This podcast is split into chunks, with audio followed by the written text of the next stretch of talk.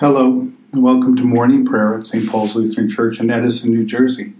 I thank God that we're able to be together in prayer this morning. Today is Friday, and this is now the season after Pentecost. Today we continue reading the story of Jonah. Please feel free to send me an email with any stories or insights or questions that might arise this week. You can send them to me at pastorjim2006 at icloud.com.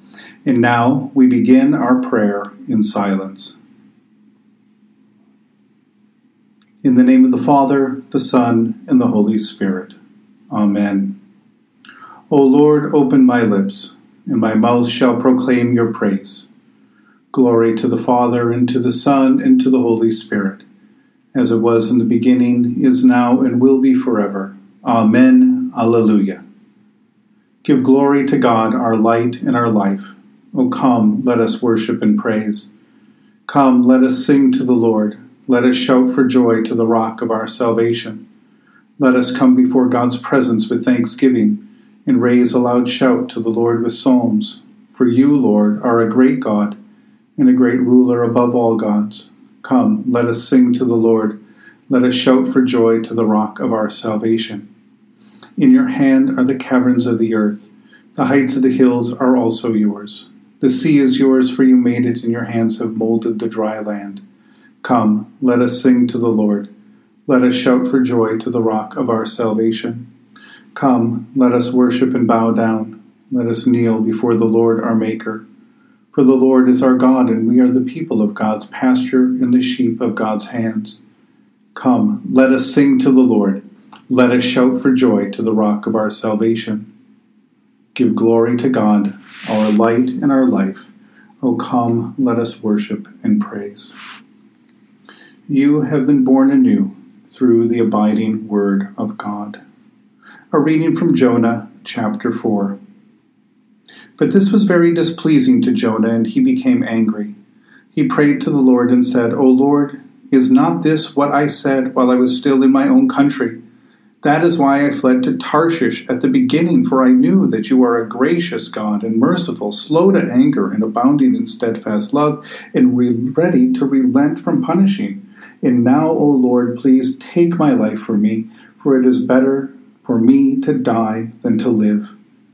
And the Lord said, Is it right for you to be angry? Then Jonah went out of the city and sat down east of the city and made a booth for himself there. He sat under it in the shade, waiting to see what would become of the city. The word of the Lord.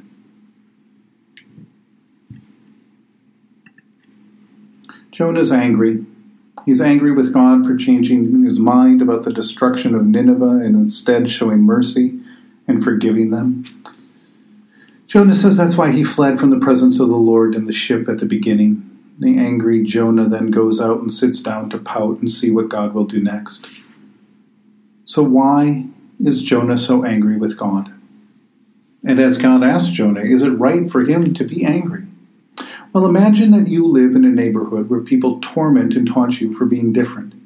You eat different foods, you worship differently, you dress differently, and after a few years of suffering their mocking and sometimes even violent abuse, your differences from the people in your neighborhood become a source of righteous pride, a badge of honor, and a sign of faithfulness to who you are and your identity in the face of others. Then one day you hear that God will punish the people in your neighborhood for their unjust and violent ways. At last you think you will be vindicated and have the justice, and the suffering of all those years will be paid back upon your enemies.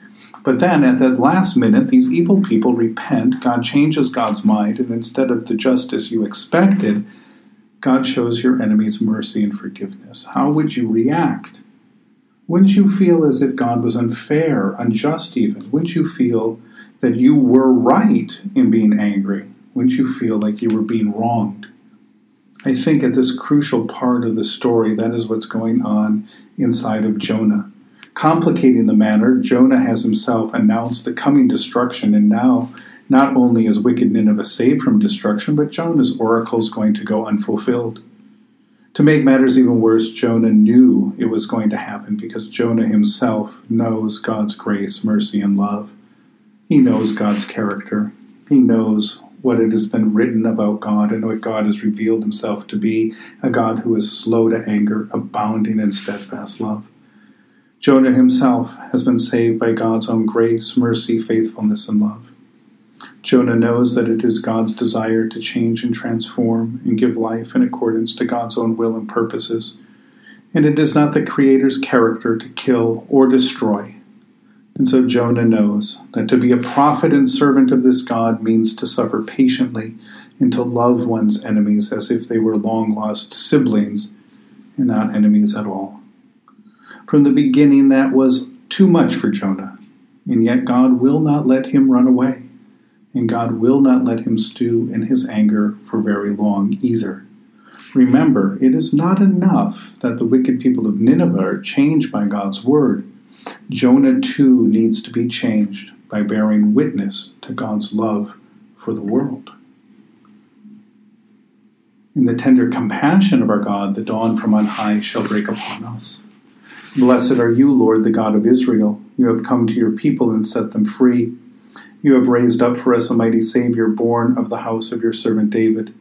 In the tender compassion of our God, the dawn from on high shall break upon us.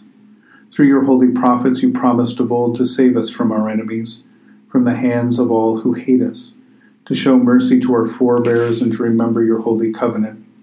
This was the oath you swore to our father Abraham, to set us free from the hands of our enemies, free to worship you without fear, holy and righteous before you all the days of our life. In the tender compassion of our God, the dawn from on high shall break upon us. And you, child, shall be called the prophet of the Most High, for you will go before the Lord to prepare the way, to give God's people the knowledge of salvation by the forgiveness of their sins. In the tender compassion of our God, the dawn from on high shall break upon us, to shine on those who dwell in darkness and the shadow of death, and to guide our feet into the ways of peace. In the tender compassion of our God, the dawn from on high, shall break upon us. The Lord be with you. Let us pray. Mighty God of mercy, we thank you for the resurrection dawn, bringing the glory of our risen Lord who makes every day new. Especially today, we thank you for the sustaining goodness of your creation, for the new creation in Christ and all gifts of feeling and forgiveness, for the gift of relationship with others, for the communion of faith in your church. For what else are we thankful? Merciful God of might, renew this weary world. Heal the hurts of all of your children and bring about your peace for all in Christ Jesus, the living Lord. Especially we pray for those who govern the nations of the world, for the people in countries ravaged by strife or warfare, for all who work for peace and international harmony, for all who strive to save the earth from carelessness and destruction from the Church of Jesus Christ in every land. For what else or for who else are we praying today? Almighty and everlasting God, you have brought us in safety to this new day. Preserve us with your mighty power that we may not fall into sin nor be overcome in adversity. In all we do, direct us to the fulfilling of your purpose through Jesus Christ our Lord. Amen. Lord, remember us in your kingdom and teach us to pray. Our Father who art in heaven, hallowed be thy name. Thy kingdom come, thy will be done on earth as it is in heaven. Give us this day our daily bread, and forgive us our trespasses, as we forgive those who trespass against us. And lead us not into temptation, but deliver us from evil. For thine is the kingdom, and the power, and the glory forever and ever. Amen. Let us bless the Lord. Thanks be to God. Almighty God, Father, Son, and Holy Spirit, bless you now and forever. Amen. Go forth into the world to save, serve God with gladness. Be of good courage. Hold fast to that which is good.